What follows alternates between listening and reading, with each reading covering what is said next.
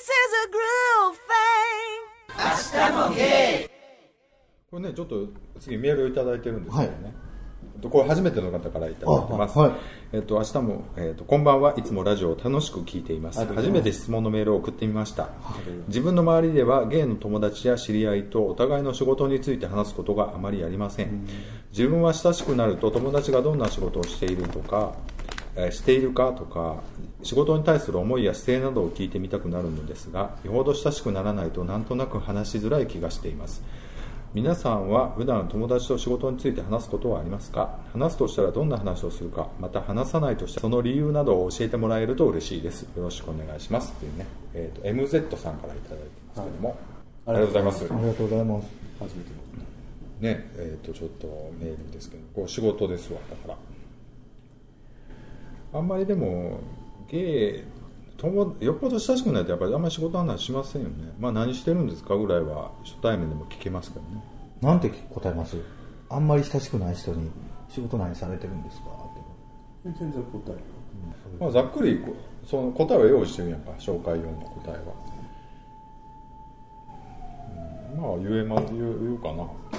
自分はでもその辺の話ができない人とは今友達じゃないあのまあ、知り合いとかあったら喋るけど今普通に友達としてこう名前あげてって言われてわーっとこう上げていくとみんなそういう話をする。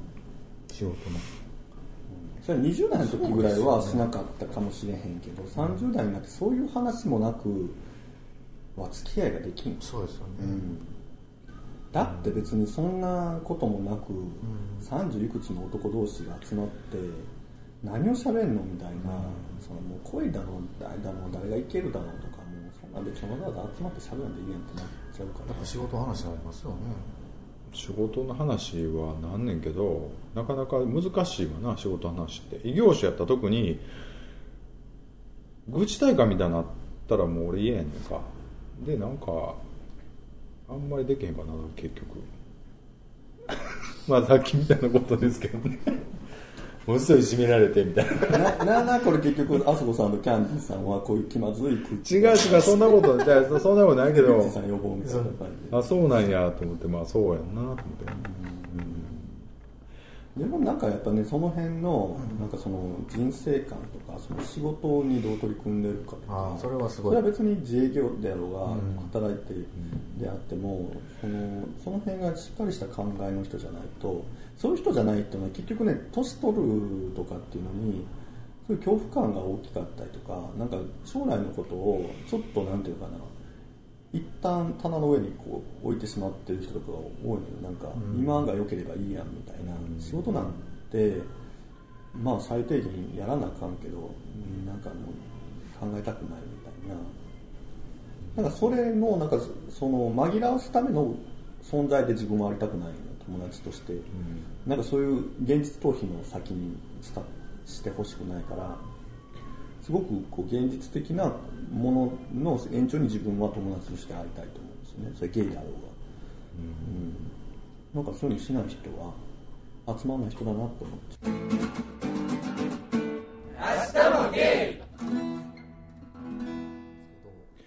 もうこのメールをいただいて思ったのがねこう人ってさあの2種類大大雑把に言ったら2種類に分けれてなんか自分自分から何かをやりたい人とこうやってもらいたい人と2種類おるって思うんですよ。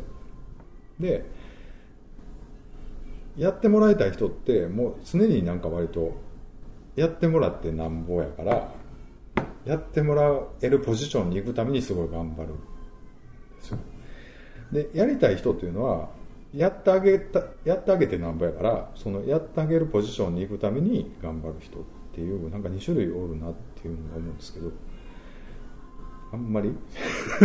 あんまりうまく説明できへんけどでも、うまい具合に使ってる人多いじゃないですか。自分がやりたいやつをや、やるべきことはちゃんとやる人と、甘えるときはめっちゃ甘える人って多いじゃないですか。でもその基本多分甘える人は多分やってもらう方が楽な楽っていうかやってもらいたい人なのかなと思って。どっちか言ったらやってほしい人。やってほしい人やないと思う。やってほしいためにやってあげてるっていうの。はでも無償でやってあげた人っていうのはおってあんまやってもらってもあんまりこう嬉しくなかったりするんだなそういう人って。なんか、うん、なんかそういうのがすごい人が2種類あってそういうのは仕事に対する姿勢にもそういうの出てくるかなと思ってね。なんか持ちつ持たれつい部分もあるじゃないですか。ややってあげたいけどやっても欲しいっていう仕事でも。そうやんな。そうかもね。なんかまあその仕事 いや分からんねん。その具体的にあると思うんだけど。結局はそのやってあげるばっかりにはならへんねんで。それやってもらってそんななってんねんけど。なんかそのモチベーション的にねこうやってあげるっていう能動的な人とあと受け身の人と2種類おるかなと思ってね。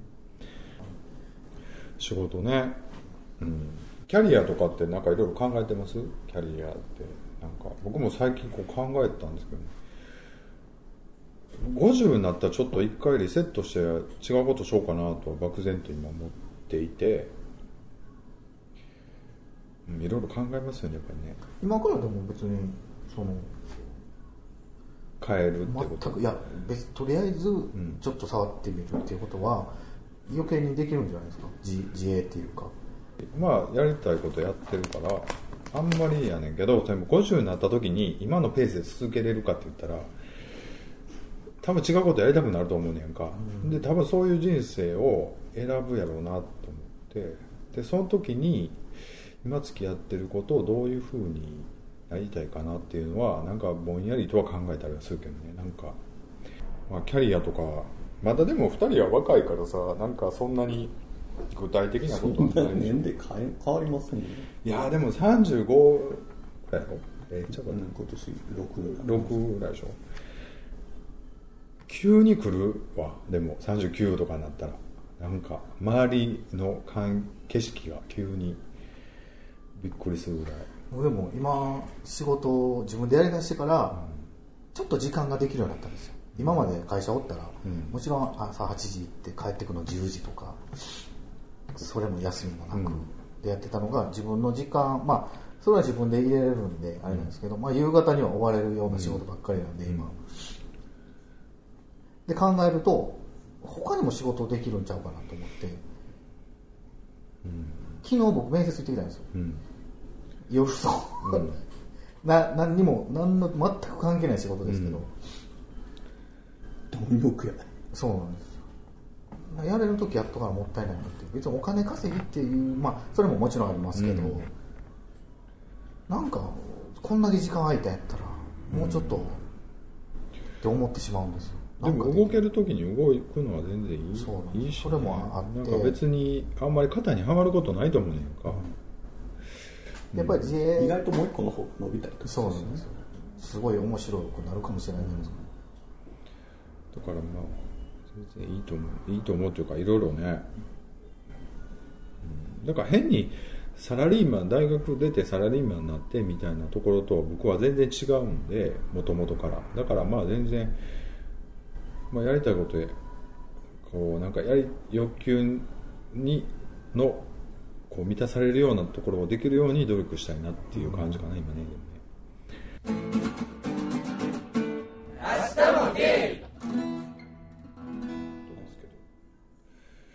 でもこう悲しいかなほら。この3人って3人ともサラリーマンじゃないから そうですよね。一般からはすごくかけ離れてると思うんですよね、お前ら何言っとんねんと。そんな。そんな甘いことないねんサラリーマンはって。言って、まあそそれぐらいのいけずでめげるなっていうね、まあまあそうですよ。そんなんしょっちゅうやっていうぐらいなこうシビアな環境な人もいはると思うからね。だから僕なんか幸せやなってすごい思いますよ。全然。でもサラリーマンはねサラリーマンでその自営でやってる人に対してその自営っていうその危うさのプレッシャーによく勝てるねっていう、もうそこは絶対超えられないところじゃねでもそれやるぐらいだったらストレスあってもサラリーで中で生きていく方がいいっていうあのもんことをやってるやしやきやし自営の人はこう自由な時間とかいろんなお金もできてくる代わりにそういうリスクも抱えてるっていうのがあるから。まあでもまあだから人その適性もあると思うねなんかその自分でいろいろやりたい人は変にこう会社に縛られんと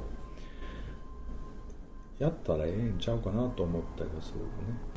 僕ねなんでそんな2種類ぐらい言い張るんちゃうかなと思ったかって言ったら昔店に入ってた時に入ってた店のママがほんまにやってもらってなんぼの人やったんですよアイドル吉日の。この人ってなんでこんなんなんだろうと思って。でもその自営をやるっていうお店をやるっていうところではそのそっちの方が重いじゃないですか。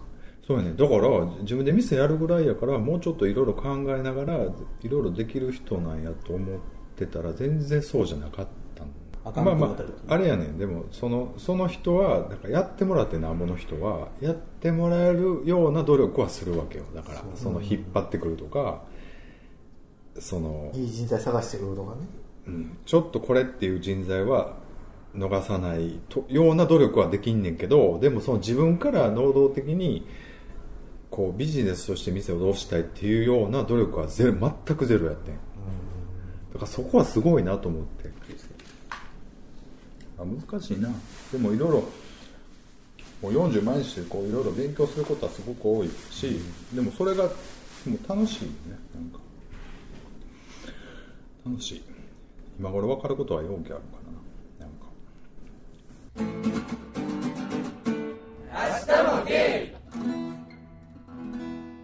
でねちょっとメールをいただいてまして。あ本当ですか？あゴンスケさんからちょっといただいて。あありがとうございます。えっ、とね皆さんこんばんはゴンスケです。こんばんは。先日テレビのテレビで海外の変わったお見合い番組が紹介されていました。それは一人ずつ男女が無人島で全裸で数日間過ごすルールです。途中で2人目の男が参戦し3人で全裸で過ごします。食料を調達する時も火を起こす時もテントを建てる時も食事中ももちろん全裸です。日本では陰部や乳房はモザイクで処理されていますが制作放送しているオランダでは一切モザイクなしで放送されているそうです。あまりに奇抜な内容で驚きました。僕は全裸をテレビで放送されても良いと言えるほど自慢できるものがついていないので、あら。ちぶさん。まあ、これ自分が出る前提になってますけど。出る気には全くなりません。あそうね。出る気にはなりません。もし芸が対象で全裸お見合いがあったとしてもそれは銭湯や温泉のように一般的な風景でだから面白みはあまりないかなと思いました。お見合い番組といえば昔々ラブアタックという番組がありました。横山ノック上岡龍太郎和田アキ子が司会進行で かぐや姫と呼ばれる一人の女性と見初められるためにかぐや姫の前で数人の男がいろいろなゲームに取り組みます。ゲーム終了後かぐや姫が気に入った男を選びカップルができるといった内容だったと思います僕が中学生の時の担任の先生が学生時代にこの番組に出演したことがありその時のビデオを道徳の授業の時に見せられた思い出があります。先生が伝えたかったことは全然わからぬままなんでこんなものを見なくちゃならないんだと思いました。そんな中学生だった僕は自分は大学生くらいになったらバレンタインハウスに行ってネルトン・ベニクジラタンに応募してみたいなああいうことをするんだろうなと思っていました。まだゲイだって目覚めていない頃の話ですけどねちなみにネルトンは若い時にゲイナイトで体験しましたが何もいいことはありませんでした。皆さんはプロポーズ大作戦や花の新婚コンピューター作戦などに出たいなと思ったり実際に出たことはありますか？ではまたメールしますね。おやすみなさい。っていうねなかなか無茶ぶりなメールですけども。ありますか？なんか。いやでもね僕実ははい。ないんですよ、あそうなんや。そのため行った。ないやろなと思うけど実は付き合ってた時彼女と明石家テレビに出たことがあるんですっていうぐらい言うかと思っほんまやなうん、ああれはあります。よザマーカンカンって昔たあった。やってましたよね、それの最後に名前でビンゴっていううん。なんか5つか何文字かが自分の名前に全部入ってたらハワイ旅行が行けるっていうやつがあって、それは出ましたね一回。であと全部入ってたんですよ、ただその日は80人ぐらいおったんですよ、で 結局収録行って、そこで誰がその行くんかみたいなゲームをやりましたね、ザマカンってあの京橋で収録してそうそうそうそう。あこの読売テレビ。ゴーバンズが歌ったとゴーバンズ。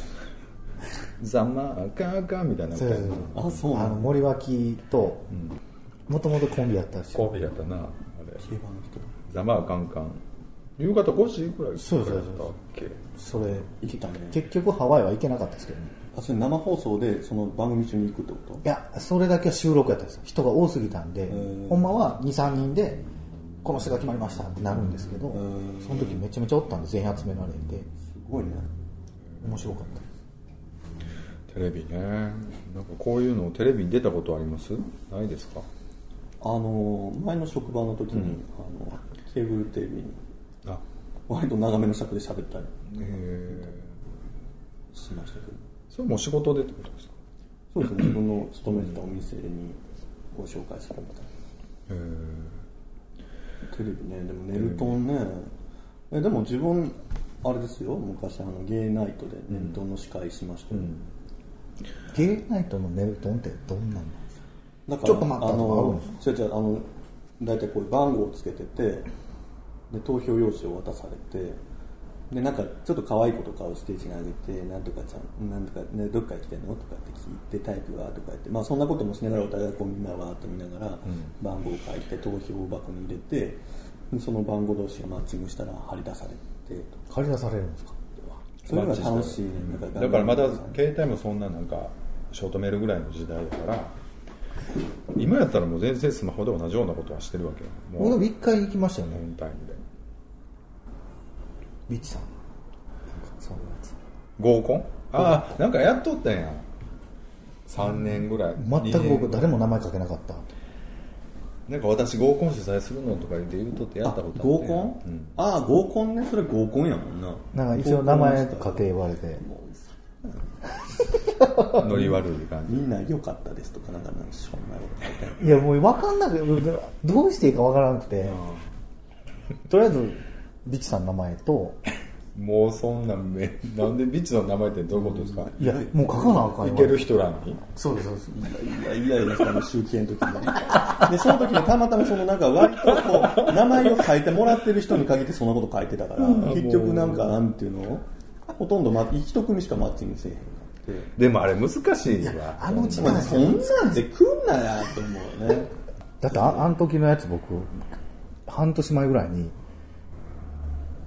メールいただきましたよ。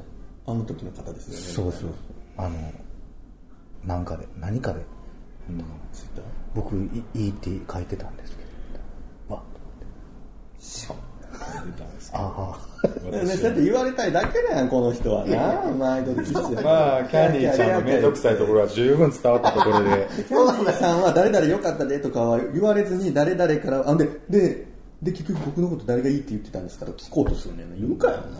いやそれはちょっと気になるじゃないですか。で最終半年前になんかそんなこうメールもいただいてやっぱり俺売れてたんやっていうのを確認したって話。だから、自分がどれだけ売れるかを見で、自分は何のリスクも犯さずに、てんあの、ビッチーさんとかで書いといて、で、誰が僕のこといいって言ってたんですかって、その、なんていうの、リスクを犯さずにそんなのほんまにこいつはこう今やったやな。ら絶対に書きますよ。しょうもない男やなと思いながらね。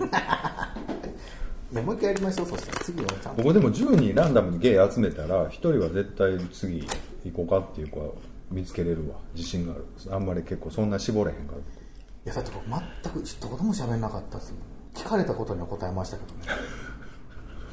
あのね、これすごいこなれてない時に行ったみたいな感じで言ってるけど、もう、もうちょこちょこいろんなとこ出て行った後の話ですよ。今やってほんまにね今やって絶対書けますわ僕。もう30超えてたやろ？いや30超えてましたけどね。いやでも。いやでも大人ってなんやろなって俺最近すごい思うね。そうですね。なんかね。まあちょっとこの話後でしようかな。ということでねゴンスケさん、まあ、ちょっと短くまとめるとテレビには出たことがない。テレビに出たかどうかはあんまり問題じゃなかった 合コン。ね。じゃあだから私、その合コンの司会をしたのが名古屋のイベントではい、初めて人前で女装した時に。何対何ぐらいいや、それイベントに来てる。だからわーって言って、あ、こう書いてね、みたいな、その女装でわーって言うんだけど、その時に、だから見てた女装、あ、女装してるのを見た人が、あの子多分女装でいけると思うわって言って、その後、だからちょっとどっぷり女装に使うあんな PV を作ってしまそうそうネルトンの司会やったっていうなか。なかすごいいやあれはあれですごいですけどねあんなに綺麗に滑るって思えへんかな。じゃあ滑ってはあ滑るって滑ってはないじゃないですかいや、その時に。あその時になかなかちょっと綺麗に面白いことになってたってこと？じゃあプロが見たらもうカップルはできたんですか？愛おしくてみたいな。すごいネルトンの結果ばっかり気にしてくるよね。いやそういうのやっぱそうそういうことです。ようんあったんかな？わかんない。ああいうのはそのバーの雰囲気を作る。できっかけやから別に。それでできたらできたであれやしできへんかそのキャーキャー言いたいだけやね。んで最後帰り際にブスばっかりやったよねとか言いたいだけ。言うたらええねんな。文句,、まあなんですねそんなイメージはありますね。文句言うてなんぼや。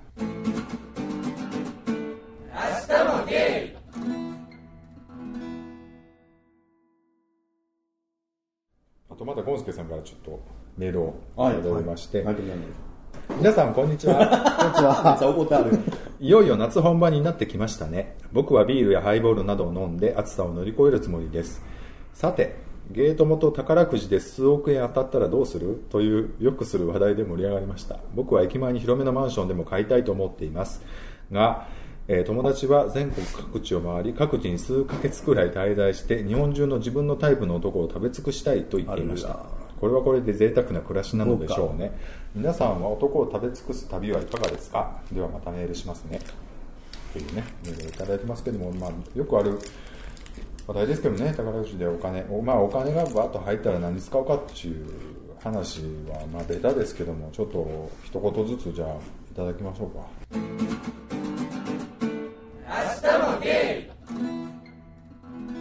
僕の場合はもうそうなんや LINE してはりますけどもいいですか？僕の場合はそうですね。LINE の片手までいいよね。いいですね。あそうかそうかえちょっと待って。えーっとね。ちょっ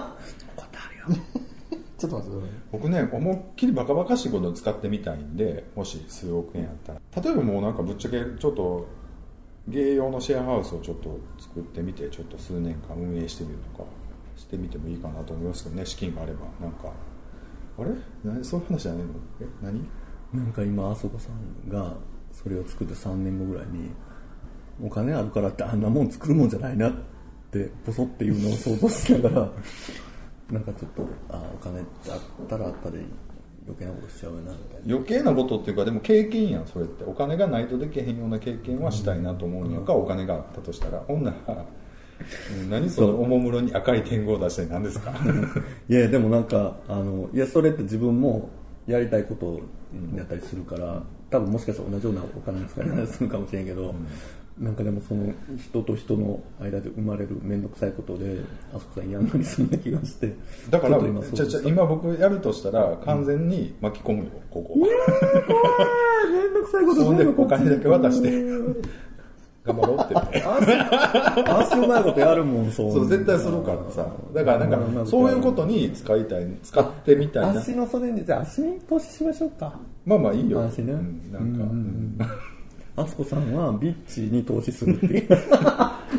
どうしますか？お金もバーッと入ったら。なんですか。いや面白くない話というか、したら本当に多分そういうね箱を作ると思うんですよ。形残して。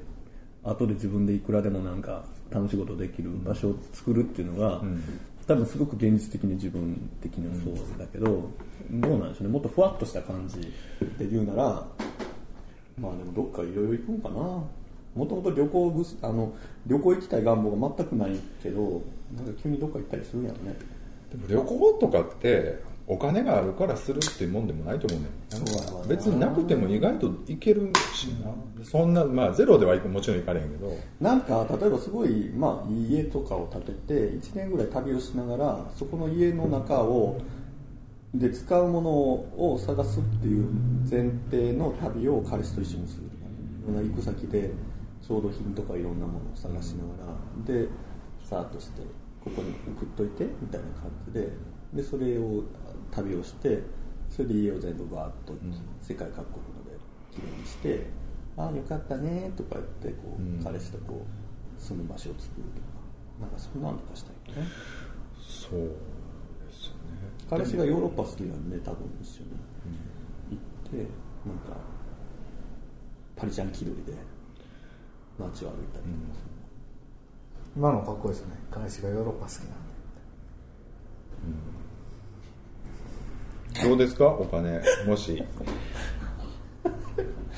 4億ぐらい入ったら何使いますか？2億ですか？4億。4億ですか、もうだいぶネタくれたと思うんでね、そうですよね、お願いしますよぜひ。さすがキャンディーさん違うなっていうね。いやリアルに本当にしたいのは、うんライブハウス絶対言うと思った 結局なんかそういう場所を作りたいっていうところなんですかねみんな。結局その自分が何かしたいとかっていうよりも。まあそういうのがあるかなでも。そこで育てたいですねアーティストを、そういう集うところっていう。か真ん中の。